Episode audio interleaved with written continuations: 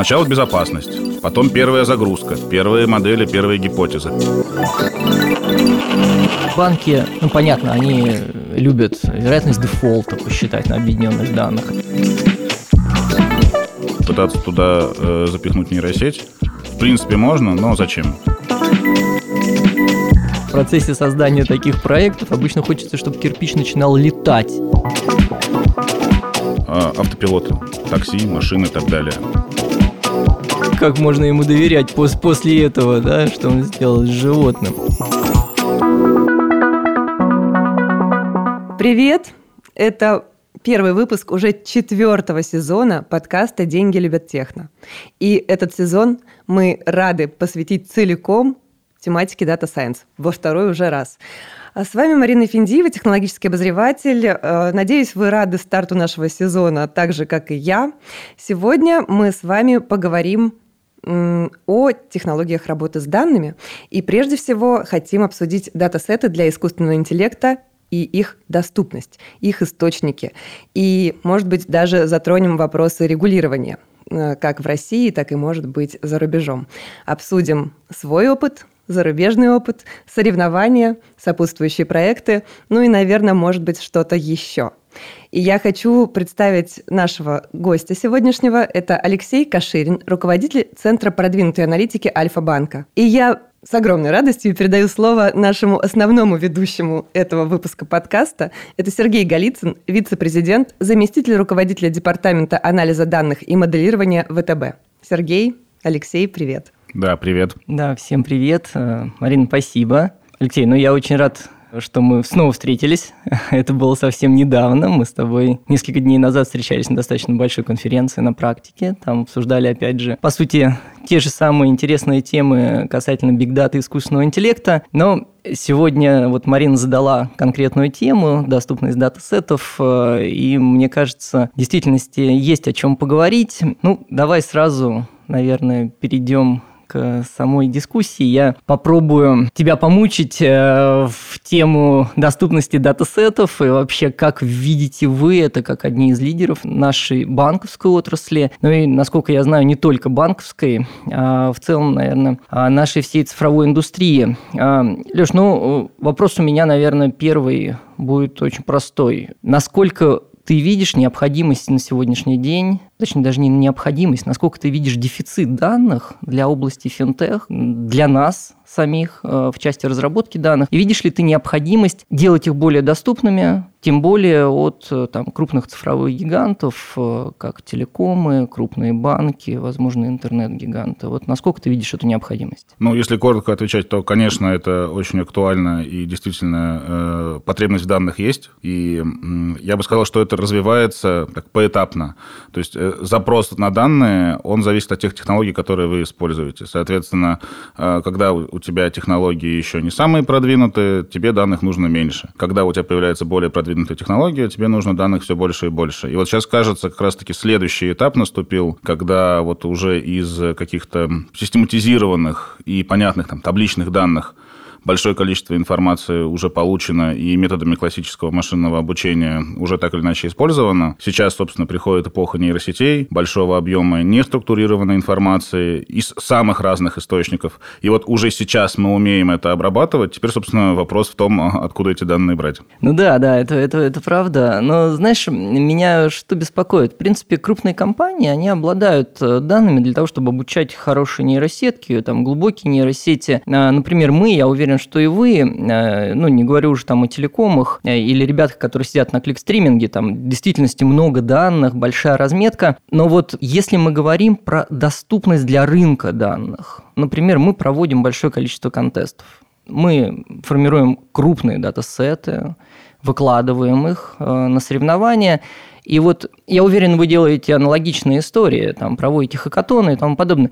Вот насколько ты видишь возможным подобные датасеты сделать достоянием э, всей отрасли финтех? Ну, идея, безусловно, однозначно здравая. Возникает, на самом деле, несколько вопросов, что нужно сделать для того, чтобы эти данные из соревновательных стали полезными для бизнеса. Я бы вообще сказал, что для того, чтобы данные можно было использовать на рынке, по сути дела, нужно решить четыре типа вопросов. Юридический, э, технический, коммерческий и я бы назвал его дипломатический. То есть, ну, юридически понятно, что там данные должны быть безопасны, там, ну, это все регулируется законодательством. Технически, вот тут тоже важный момент. То есть данные должны быть не просто один раз куда-то выгружены, они должны обновляться с, по нужному регламенту, с нужной частотой. Там могут быть данные, которые нужны офлайн, а могут быть для каких-то онлайн-процессов. Это совершенно другая задача. И понятно, например, там, для соревнований никогда никакого онлайн-потока, тем более там стриминга, в принципе, не предполагается. Вот. Дальше возникает вопрос коммерческий. Это там а, вообще отдельная история. Но для чего уже вот эти вот датасеты точно будут полезны?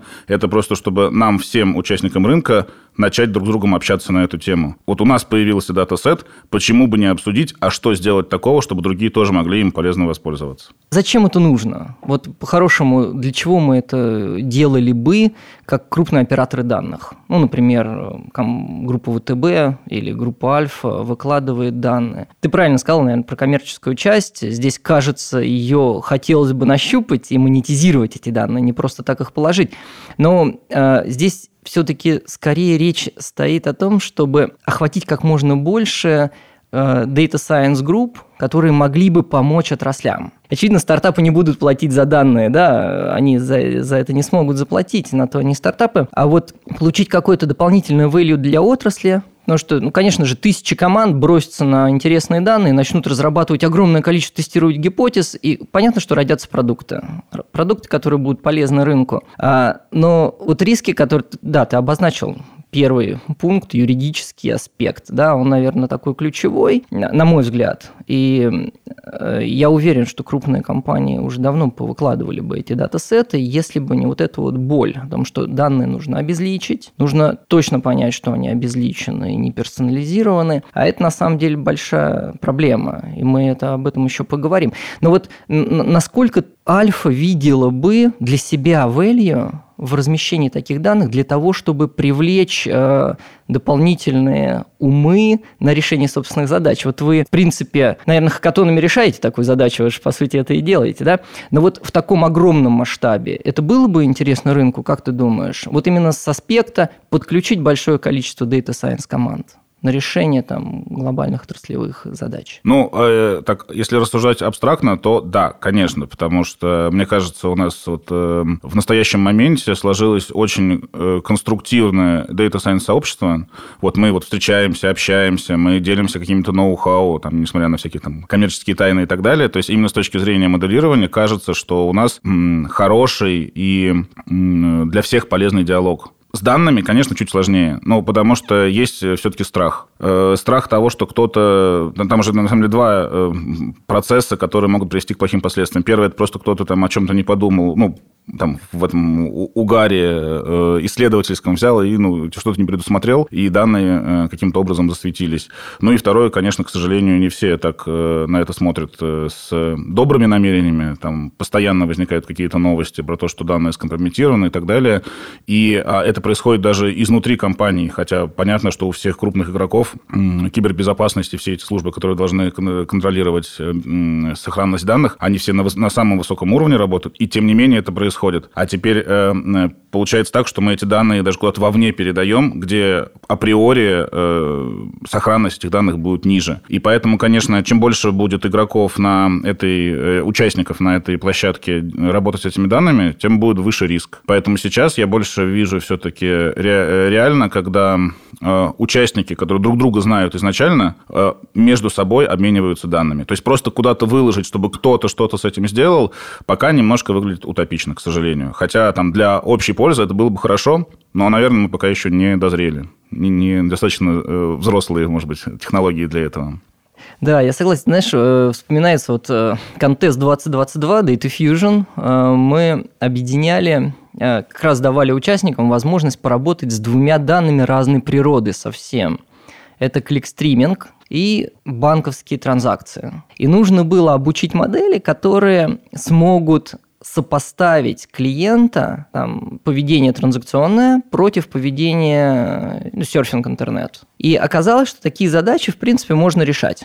И это участники показали. То есть, по сути, в действительности два безличных сета можно между собой объединить и более того, даже понять, что, э, казалось бы, два разных, две разных последовательности разной природы принадлежат одному и тому же человеку. Это принципе, было сделано, и участники делали это с достаточно высокой точностью. Вот поэтому, да, я согласен, что обезличка в прямом виде, она может привести все равно к объединению данных на уровне пользователя в том числе. И, и это в действительности огромный риск. Ну, не говоря уже про то, что по-хорошему там сумма, дата, время, гео, да, вот если мы говорим там про транзакцию, да, ее можно прицепить там, например, к данным из чека, и опять же, если у тебя есть какие-то идентификаторы, ты можешь понять вообще вплоть до того, что это был за человек. Хотя, казалось бы, данные обезличены были, да? Вот, поэтому, да, это, правда, достаточно большой риск. Ну, в связи с этим у меня к тебе второй вопрос. Я большой фанат вашего проекта, называется «Голограмма». Вот, э, у меня в сессии, опять же, на том же Data Fusion был э, Андрей Илхов. но ну, я не успел его помучить, было очень ограниченное время. Э, вот, поэтому меня прям к тебе будет несколько вопросов, потому что я знаю, что ты один из тоже лидеров этого проекта был. Хотелось бы чтобы ты очень коротко, если возможно, но понятно, рассказал нашей аудитории, что это за проект, потому что, ну, чтобы было понятно, откуда взялись у меня эти вопросы. Вот, если можно, Алексей, расскажи, пожалуйста, да, и дальше я тебе задам вопросы по самому решению.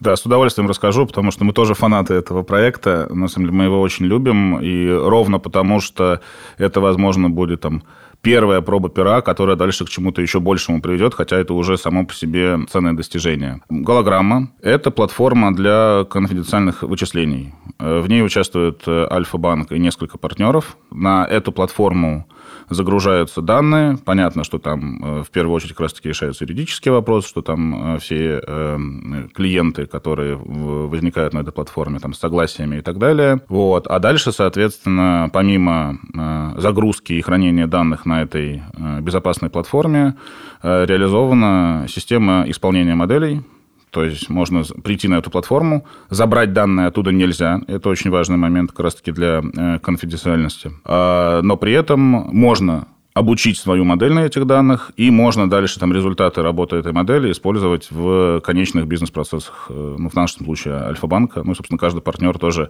э, так э, может действовать. Соответственно, здесь происходит действительно обогащение данных с помощью партнеров, и что очень важно, и на самом деле, мне кажется, ценно, что вот в этой группе участников этого проекта представлены разные бизнесы и очень разные типы данных. Ну, потому что действительно, конечно, там про своих клиентов Э, на наших операциях мы очень много чего знаем, и, и в целом можем там, практически любую задачу решать на своих внутренних данных. Здесь ты совершенно правильно про это сказал в начале. Но когда мы смотрим на наших, например, неактивных клиентов или еще что-то, мы можем дополнительный аплифт получить с, э, благодаря данных, данным партнеров, и, соответственно, это получается ситуация вин-вин и для нас, и для них. Мы, мы тоже решаем очень похожие задачи, но, э, насколько я даже помню, вы получили один из призов э, в рамках Date Fusion. Насколько детальные данные объединяются в данной платформе. Учитывая, что это платформа конфиденциальных вычислений, туда можно загрузить самые детальные данные? Ну, грубо говоря, там то, что противоречит, точнее, не соответствует э, критериям, там, не знаю, банковская тайна, тайна связи. Там этого, безусловно, нету. Ну, потому что это красная зона в любом случае. Вот. Там совершенно точно нету данных, которые не покрываются согласиями клиента. Это тоже очень важно. Здесь какой бы э, безопасной платформа ни была, мы просто сами, сами для себя не можем себе позволить. Это как бы противоречит нашей культуре, нашим ценностям. А все остальное, вот все, что не подлежит жесткому запрету, все, что разрешено, мы стараемся туда загружать. Да. Это групповая платформа? Или это платформа может быть э, распространена на рынок? Ну, сейчас групповая, и вопрос про ее дальнейшее распространение достаточно интересный, э, потому что, с одной стороны, чем больше участников, тем лучше, ну, с точки зрения там, богатства представленных данных. Э, с другой стороны, Значит, сейчас решена проблема того, что у нас там нету прямых конкурентов. Предоставляя данные на эту платформу, ты точно там своему бизнесу не вредишь. Соответственно, при этом представлены там крупные участники. И вот банковская сфера, и розничная торговля, и телекомы, и страхование, ну, то есть как бы разные большие бизнесы. Если кого-то туда добавлять, то, с одной стороны, конечно, интересно добавлять крупных участников. А с другой стороны, вроде уже там самые крупные направления охвачены, и в данный момент не очень понятно, как туда можно встроить еще кого-то из новых участников. Ну, потому что, например, мы долго и упорно собирали те самые согласия. Ну, для того, чтобы что-то загрузить, нужно, чтобы сначала клиент одной из компаний дал вот это мультисогласие. Да? Если появляется новый участник, то возникает вопрос, а что делать э, со старыми согласиями и как набирать согласие новое. Поэтому сам процесс входа на эту платформу, он не продуман. Поэтому в моменте новых участников подключить туда будет сложно, Хотя лично мне хотелось бы. Да, но у меня сразу такой возник вопрос. У нас, например, есть согласие в пользу передачи данных, в пользу всех телекомов. По-хорошему, мы бы могли зайти, но только, соответственно, создать отдельный инстанс и, например, с телекомом группы а, объединить данные ВТБ, например. Ну, звучит как э, то, что стоит проработать. первым забойщиком в таких процессах вообще в, в объединениях на сегодняшний день являются банки. И это мы вот видим по себе. А другие участники группы получают профит с платформы или пока только сама Альфа? Ну, э, во-первых, я полностью согласен, что действительно забойщиками выглядим именно мы. Э, тут э, честно скажу, что, наверное, больше инициативу. И э, мы даже на уровне, там, не знаю, формулирования, э, формулирования гипотез, которые можно проверить с помощью общих данных, э, наформулировали гораздо больше, чем все остальные. Поэтому, э, да, э, мы здесь э, передовики, но я думаю, что остальные тоже подтянутся, потому что вот я вижу, что по мере роста интереса э, возникают и какие-то новые идеи, которых раньше не было. Я вообще, мне кажется, что здесь нужно двигаться вот поэтапно. То есть сначала обеспечить там некую безопасность. Кстати, еще очень важно, чтобы эта платформа была равно удалена от всех участников. Но чтобы не было какой-то вот ощущения какой-то ревности или чего-то подобного. Сначала безопасность, потом первая загрузка, первые модели, первые гипотезы. Потом начинается там, вот, опять же, тут появляется онлайн, появляется высоконагруженное какое-то вычисление. Ну и дальше могут технологии развиваться. И чем больше будет технологий, тем больше разных полезных э, дел можно поделать на этой платформе. Ну вот если банки, ну понятно, они любят вероятность дефолта посчитать на объединенных данных, это наш core бизнес, безусловно. Какие-то CRM-истории, склонность к каким-то продуктам, да, там, например, инвестиционным, да. А вот что ваши партнеры, какие они задачи могут порешать? Например, вот для телекома или ритейла? Ну, там сразу можно придумать историю про какие-то кросс-продуктовые э, истории. Ну, то есть, если э, человек купил машину, то ему можно предложить страховку. ОСАГО КАСКО. То же самое с квартирой. Вот. Э, кроме того, безусловно, имея информацию вот, той, которой нет внутри компании, можно э, в лучшем виде склонностные всякие паттерны э, определять. И дальше уже, то есть мы знаем про наших клиентов, на какие они, например, поведенческие кластеры бьются, и вдруг мы получаем больше информации и можем уже клиентов, про которых мы знаем меньше, относить в те или иные кластеры для любой задачи. Это касается и банка, и ритейла, и телекома, и чего угодно еще какого рода алгоритмы можно туда зашивать? Ну, например, деревянные модели или нейросетки. Вот можно там применять? Вообще да. А, сейчас э, там этого нет, но это скорее вопрос именно пропускной способности и объема данных, которые туда загружаются. То есть э, при всем при том, что там уже есть боевые модели, мы понимаем то, что э, там еще объемы не такие большие, и пытаться туда запихнуть нейросеть, в принципе, можно, но зачем? Там мысль, которую я вначале озвучивал, что, собственно, объем информации, которую мы хотим обработать, зависит от той технологии, которой мы пользуемся. И наоборот. И пока у нас объема э, информации не так много, то какие-то сложные модели мы туда не пытаемся имплементировать. Ну, вообще, такие, конечно, платформы – это штука дорогостоящая, но крайне интересно, потому что мы как группа ВТБ сами движемся в эту же историю, и сейчас реализуем большой достаточно проект по разработке криптографических анклавов. А, но всегда возникал вопрос, а, а можно ли обойтись без этого? То есть есть ли какие-то альтернативы?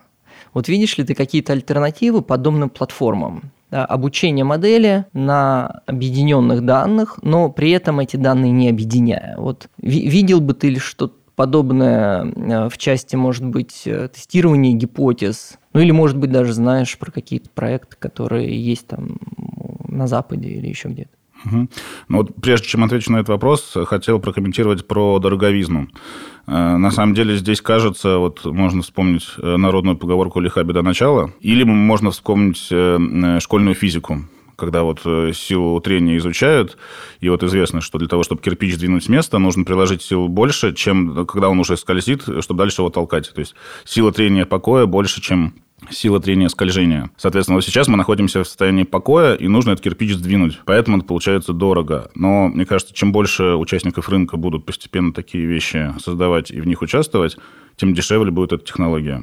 Леша, извините, я хотел перебить, да, но просто в процессе создания таких проектов обычно хочется, чтобы кирпич начинал летать, его недостаточно просто сдвинуть, поэтому это становится все очень дорого. Чем дальше, тем дороже. Да, ну, соответственно, по поводу, собственно, вопроса, какие есть еще технологии, э, безусловно, сейчас таким state-of-the-art решением, и про это пишутся научные статьи, огромное количество конференций проводится. Это то, что называется federated learning, то есть это технология, которая позволяет обучать модели, при том не давая прямой доступ к данным. Это, кажется, очень красивая и очень многообещающая технология, э, но тут возникает вопрос доверия. То есть, когда мы говорим, что вот мы реализовали, например, технологию federated learning, действительно доступа к данным нету, и в этом смысле вся секьюрность сохранена, придет сразу вопрос, а точно так? А как это? Вот вы утверждаете, что доступ нет, но модель же как-то обучилась. И понятно, что можно долго-долго рассказывать, как устроена эта вся математика и инженерия, почему это действительно так. Но тут можно нарваться просто на недоверие людей. Поэтому лично я с огромным интересом за этой технологией слежу. К сожалению, успешных каких-то реализаций в России я не знаю. И кажется, что это еще только впереди. Э, но я уверен, что за этим точно будущее. И Альфа-банку будет очень интересно в таком проекте поучаствовать, как только он возникнет. Да, мы были свидетелями, в принципе. Я, я не помню, Альфа участвовала или нет в проекте по скоринговой платформе. Центральный банк э, реализовывал совместно с достаточно известной компанией. И ребята реализовывали все на алгоритме Multi-Party Computation, вот MPC сокращенно, это э, обмен секретами. Да, это достаточно известная уже технология, ее не, не так много команд в мире продвигают и развило там, такого состояния, как вот наши уважаемые коллеги. Вот. Э, и, в принципе, это очень интересное тоже решение, когда можно обучать модели, э, обмениваясь секретами. То есть, когда идет обмен не прямыми данными, а каким-то секретом. То есть, вот 100 делится там, не знаю, на 38 и 62, и вот одному отдается 38, другому 62, да, и вот модели обучаются вот на этих секретах, обменявшись огромным количеством данных, там, фичей вот как, таких разделенных на секретики, мы обучаем модель, э, и казалось бы, модель не имеет э, какой-то такой вот физической основы под собой, да, потому что э, на рандомных данных каких-то обучилась.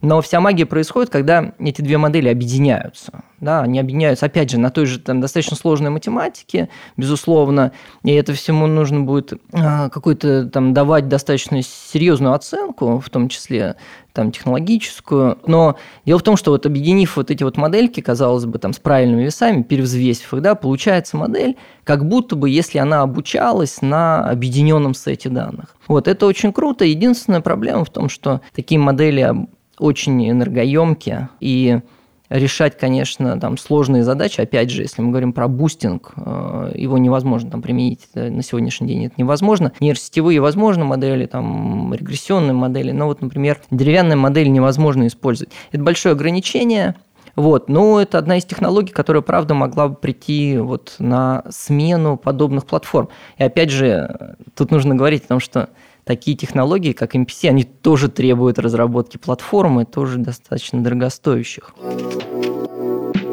Кстати, вот мы тоже э, идем э, в тему криптографических анклавов, но там мы пошли, конечно, э, сразу же широко по всему фронту, что называется, потому что мы э, решаем вопрос со встек сразу, с гостовыми криптографиями, загрузкой данных в физически защищенный анклав, то есть это железка, опломбированная еще ко всему, то есть это такое серьезное достаточно решение. И чем оно еще примечательно, то что доступа к данным внутри криптоанклава нет ни у кого вообще. Там будут выстроены исключительно AutoML пайплайны, которые строят модели автоматически, выбрасывают только отчеты валидационные, на основе которых можно просто проверить качество. Ну, это достаточно такая тоже затратная тема. Вот. И, кстати, вот уже мы тестируем опытный образец. Вот, и я надеюсь, мы как-нибудь э, похвастаемся уже результатами перед рынком. Алексей, ну здесь, когда мы говорим про доступность датсетов, всегда хочется начать, опять же, с регуляторики. Мы начали говорить, конечно, про юридический аспект. Вот, э, но вообще, в принципе, вот доверенный AI, что для тебя лично, это понятно, что там достаточно тяжело, не сформулировано еще на уровне регуляторов, там все бьются над тем, что такое доверенный искусственный интеллект. Но вот для тебя лично, что это такое вообще? Как это сформулировать? Это доверие на уровне алгоритмов, доверие алгоритмам, или доверие процессам, в которые они применяются. Вот как ты это бы для себя видел?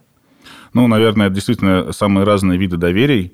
Э, даром, что вроде есть даже такие регламентирующие определения. На самом деле там очень много про э, разные технические свойства. При этом, э, что есть хорошо, что есть плохо для каждого этих свойств, не очень понятно. Там, например, стабильность. Вот как, какой уровень стабильности хороший, какой нет. Поэтому мне кажется, что здесь, во-первых, некоторые требования чисто технические. То есть мы как например, изготовители продукта должны гарантировать какой-то уровень качества. А второе – это уже какой-то, получается, элемент социальной психологии, насколько люди готовы это воспринять. Ну вот позволю такой себе бытовой пример. Э, робот-пылесос. Ну вот как бы людям, наверное, не так важно, насколько там алгоритмы, которые в этом роботе-пылесосе, насколько они стабильные, robustные и так далее. Ну, вот он пылесосит и пылесосит, и замечательно. Вообще неинтересно, какие он, может, данные собирает и куда он их отправляет, например. Ну, никто же не задается этим вопросом. Главное, чтобы он пылесосил. А вот представьте, что там появится э, робот-няня, который, который должен там за детьми следить. Представим, что изготовитель предоставляет миллион разных сертификатов, что вот технология проверенная, там куча тестов, все пройдено, все замечательно, все там регуляторные штампы получены.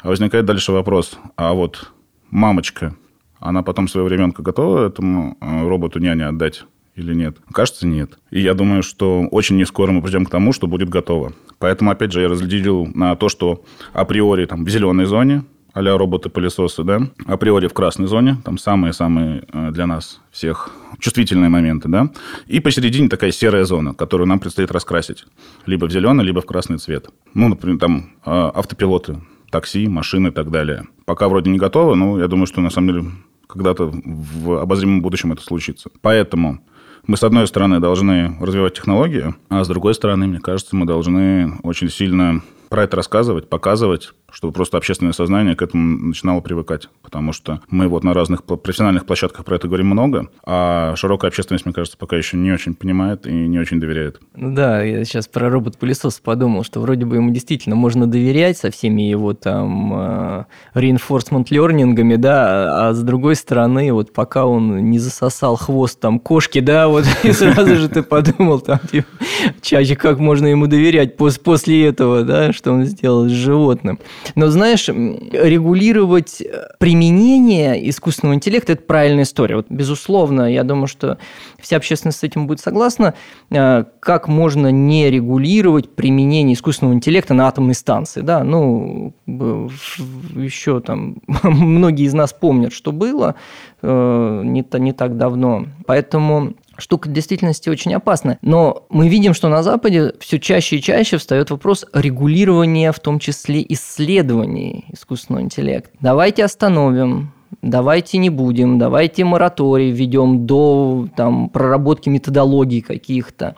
Вот насколько ты видишь в действительности в этом необходимость? Нужно ли регулировать э, по сути, научную деятельность. Ну, на самом деле, по поводу того, что сейчас происходит на Западе, лично я вполне себе э, сторонник теории заговора, скажу честно. Э, есть прекрасно работающий, много раз применяемый там, за последние десятилетия прием окно Авертона, когда там есть несколько шагов, как ту или иную идею внедрить в массовое сознание. И одним из шагов является постараться запретить. Причем неадекватно нападать, притеснять, После этого, собственно, у тоже массового сознания возникает э, возмущение, типа, а почему вы так неадекватно гнобите ту или иную идею, тот или иной подход? И после этого возникает некая волна, которая эту новую идею, новый подход выносит там, в светлое будущее. Поэтому мне кажется, что когда там разные известные и богатые люди говорят, что давайте основим э, исследование искусственного интеллекта, а потом открывают собственную компанию, которая исследует искусственный интеллект, то что-то в этом кажется подозрительное. Поэтому э, я думаю, что Сами исследования регулироваться не будут. Ну, вообще, на самом деле, мне кажется, Математика – это одна из таких наук, которые, по-моему, никогда особо не подвергались ограничениям. Есть бумага, есть карандаш, там, да, есть голова ученого, и рождаются какие-то прекрасные идеи. Вот. А что касается вообще подхода к регулированию, по-моему, этот процесс не односторонний. То есть, если к этому относиться, что вот кто-то там на той стороне э, так или иначе пытается ограничить какие-то раздражающие досадные преграды строить, то ничего не получится. Реально, если так к этому относиться, то может произойти самое неожиданное развитие ситуации.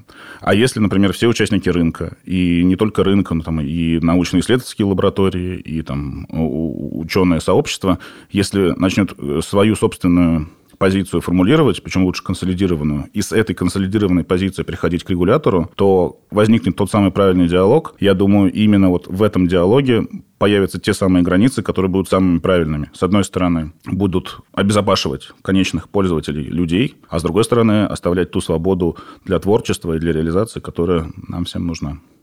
Да, я тут с тобой согласен полностью. Но вообще, конечно, регулировать умственную деятельность – это такое еще себе занятие, да, лучше не нужно. Но вообще, если вот про этот хайп э, так чуть-чуть поговорить. Сейчас э, про без чат GPT вообще нельзя, мне кажется, ведь, да, Марин, нужно обязательно же сказать пару слов. Мы можем про Яндекс GPT поговорить, если хотим, чтобы ближе к нашим просторам. Но вообще, конечно, шикарный продукт. А вот применяете? Как мы в Альфа-банке относимся к чату GPT и что мы по этому поводу думаем? Мы, безусловно, следим за развитием э, этого продукта и новых продуктов, которые появляются похожие. Ну, я вообще ожидаю, что будет сейчас их все больше и больше, быстрее и быстрее.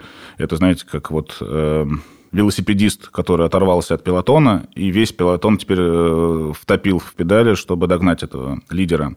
И вот сейчас будет происходить ровно это. А, при этом а, понятно, что вокруг самого чата GPT довольно много хайпа, и э, большая часть того, что есть в этом продукте, в целом не особо монетизируется. То есть классно, что есть, но не очень понятно, как из этого, собственно, и для клиента какой-то новый опыт предоставлять, и компании зарабатывать. Поэтому какие-то полезные вещи мы для себя перенимаем, а, некоторые вещи внутри начинаем выращивать, и действительно здесь мы тоже активировались, мы тоже там давим на педали сильнее, чем делали это раньше. Вот. А для каких-то отдельных совершенно таких вот э, локальных историй чат GPT мы тоже используем, но пока я жду чего-то более конкретного и предметного, чем сам чат GPT.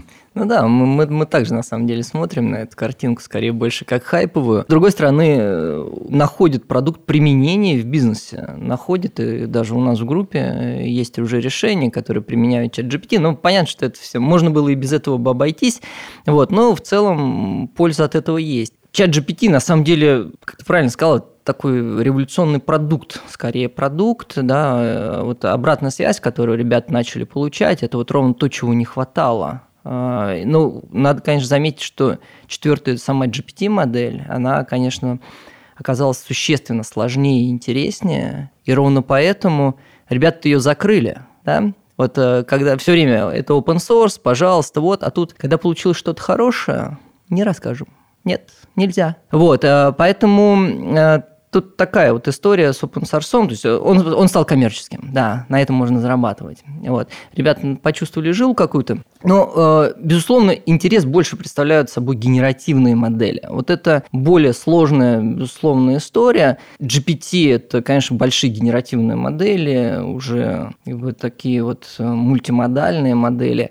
Но вот насколько ты видишь применение генеративных больших моделей? Вот э, когда оно наступит. Пока что это вот создание картинок, да, это все вот э, какое-то ближе к хайпу, к э, сфере развлечений. Вот, но видишь ли ты применение вот действительно в ближайшем времени? Угу.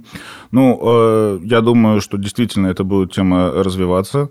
И мне кажется, это довольно плотно перекликается с темой э, доверия к искусственному интеллекту.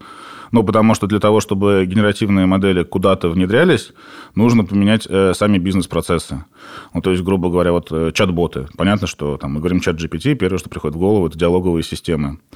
А, вопрос изначально не в том, какая модель, там, какой, какой алгоритм применяется, а, собственно, как устроен сам подход к чат-боту. Если там есть сценарий, то это нужен свой алгоритм, который, собственно, ведет тебя по дереву диалога, и это тоже задача нетривиальная, большинство чатов-то до сих пор живут именно таким образом. А для того, чтобы туда вместо этой сценарной модели внедрить генеративную, нужно отпустить вожжи. Нужно реально сказать, что мы сами в точности не знаем, куда этот диалог выведет. Понятно, что должны быть какие-то ограничения. И на самом деле у чата GPT-4 есть определенные, на мой взгляд, сложности, потому что их, его пытались как раз немножко там под, подзакрутить, чтобы не было излишней свободы. И вот э, тут возникает вопрос, готовы ли мы переложить эту ответственность за те формулировки и, собственно, за тот диалог, который возникнет, на искусственный интеллект. И я думаю, что, собственно, поэтому сейчас и используется достаточно локально, ровно потому, что пока люди просто не готовы. То есть технология готова, люди не, до, не, не готовы. И я, на самом деле, думаю, что как раз-таки тот импульс, который задал э, чат GPT, он нам и пригодится чтобы проламывать эти стены. Если все пользуются чатом GPT, то и мы должны пользоваться, что-то там GPT-подобное делать. И отсюда возникнет большая свобода для генеративных моделей. С точки зрения компетенций, ну, в России уж точно мозгов хватит, чтобы делать крутейшие генеративные модели. Осталось, чтобы бизнес был для этого подготовлен. Забавно по-русски звучит GPT-подобное. вот, э, знаешь, у нас есть э, пример, в принципе, применения генеративных моделей. У нас есть продукт такой интересный, дистанционная оценка имущества, который мы с партнерами делаем. Это CV-модели, большой комплекс э, компьютер-вижн моделей, которые научились определять, детектировать повреждения на автомобилях.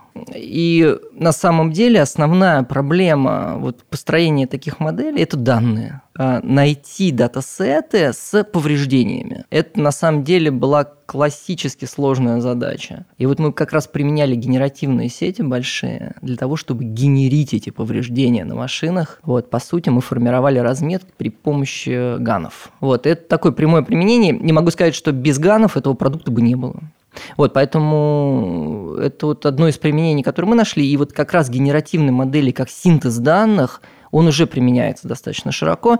Я могу сказать, что есть примеры, уже э, э, Бурнаев, кстати, вот рассказывал на Ципре о том, что при помощи генеративных моделей начали формировать новые молекулы. Вот. Это тоже такая интересная история, да. И э, я видел статью, люди писали как раз о том, что генеративные модели могли бы создавать композитные материалы. Да, вот МС-21 у нас вот затормозился проект достаточно серьезно, ровно из-за композитов. Вот, это то, где, кажется, применение генеративных моделей максимально будет выгодно экономике. Это даст существенный буст прямо на ВВП. Это можно будет увидеть. Вот. Э, ну, мы так плавно опять переехали э, к синтезу данных через GAN ы. Да? Вот. Э, Марин, ну, мне кажется, мы вот поговорили достаточно много и интересно. Мне кажется, мы могли бы и больше. Вот. Но хотелось бы уже, наверное, потихонечку закругляться в это вечернее время. Да, я хотела привнести немножко человечности в ваш прекрасный технологический диалог, потому что а, вот Алексей а, задал вопрос, а готов ли бизнес к применению таких генеративных GPT-подобных моделей. А я бы спросила, а клиенты бизнеса готовы к восприятию, к общению с такими моделями и к тому, что они способны выдать? В... Вот, например, обращаюсь я в банк, а мне вдруг внезапно отвечают не так, как по скрипту я привыкла. Но вообще э, я бы хотела вместо итогов попросить вас вот о чем. А вы поговорили о том, что э, есть некие площадки, где диалог на темы, которые мы сегодня обсуждали, про работу с данными, про э, доступность датасетов и прочего, обсуждается. И, может быть, вы эти площадки назовете. Вот вы уже упомянули Data Fusion, безусловно. А какие еще есть, может быть, конференции, за которыми стоит следить, мероприятия, где этот диалог происходит и где его могут наши слушатели найти? Ну, на самом деле, мне кажется, что эти площадки должны вот создавать мы с вами. Эм, вот, и какие-то уже становятся традиционными ежегодными. Их несколько есть. Вот, там, например, летняя конференция, на которой будет много разных участников. Э, э, FinNext, большая э, финансовая конференция, и ей подобное. Вот. Мне кажется, что хорошо, что участники на самом деле друг друга неплохо знают, следят друг за другом и следуют друг за другом. Если говорить про сообщество, которое есть в России, то, безусловно, самое крупное сообщество Data Science – это Open Data Science – Оно такое одно большое. Э, именно на этой площадке очень много разных мероприятий. И, в принципе, происходит общение нон-стоп, и конференции. И вот сейчас э, проходил DataFest, который привлек огромное количество э, интересующихся участников. И, собственно, Альфа-банк очень плотно поучаствовал. Во-первых, мы сделали большой образовательный трек по обработке естественного языка NLP. И прям рядышком с этим образовательным треком э, мы организовали соревнования, хакатон, как раз-таки тоже про обработку естественного языка. И получается, что каждый желающий может сначала поучиться, а потом попробовать на практике применить полученные знания и даже выиграть денежный приз. Скорее, скорее даже скажу, что, наверное, ни одна сейчас крупная конференция э, не обходится вот без как раз э, таких активностей. Вот, поэтому, в принципе, мне кажется, это есть уже, это уже как, как правило хорошего тона, и мне кажется, это становится каким-то таким для Data Science сообщества это уже такая норма а, получения таких достаточно больших мероприятий с возможностью получить и данные, и пообщаться, и с ними поработать. Значит, нетворкинг есть, он происходит. Ну что ж, я вас благодарю за этот очень интересный разговор. Сергей, Алексей, спасибо огромное, что вы сегодня с нами были. И я прошу наших с вами слушателей а, оставлять нам комментарии, обязательно давать нам обратную связь, потому что это очень важно для нас. И, конечно, если вы все еще не подписаны на наш подкаст, подписывайтесь на него. Всем пока-пока. Всем всего доброго. Спасибо, всем пока.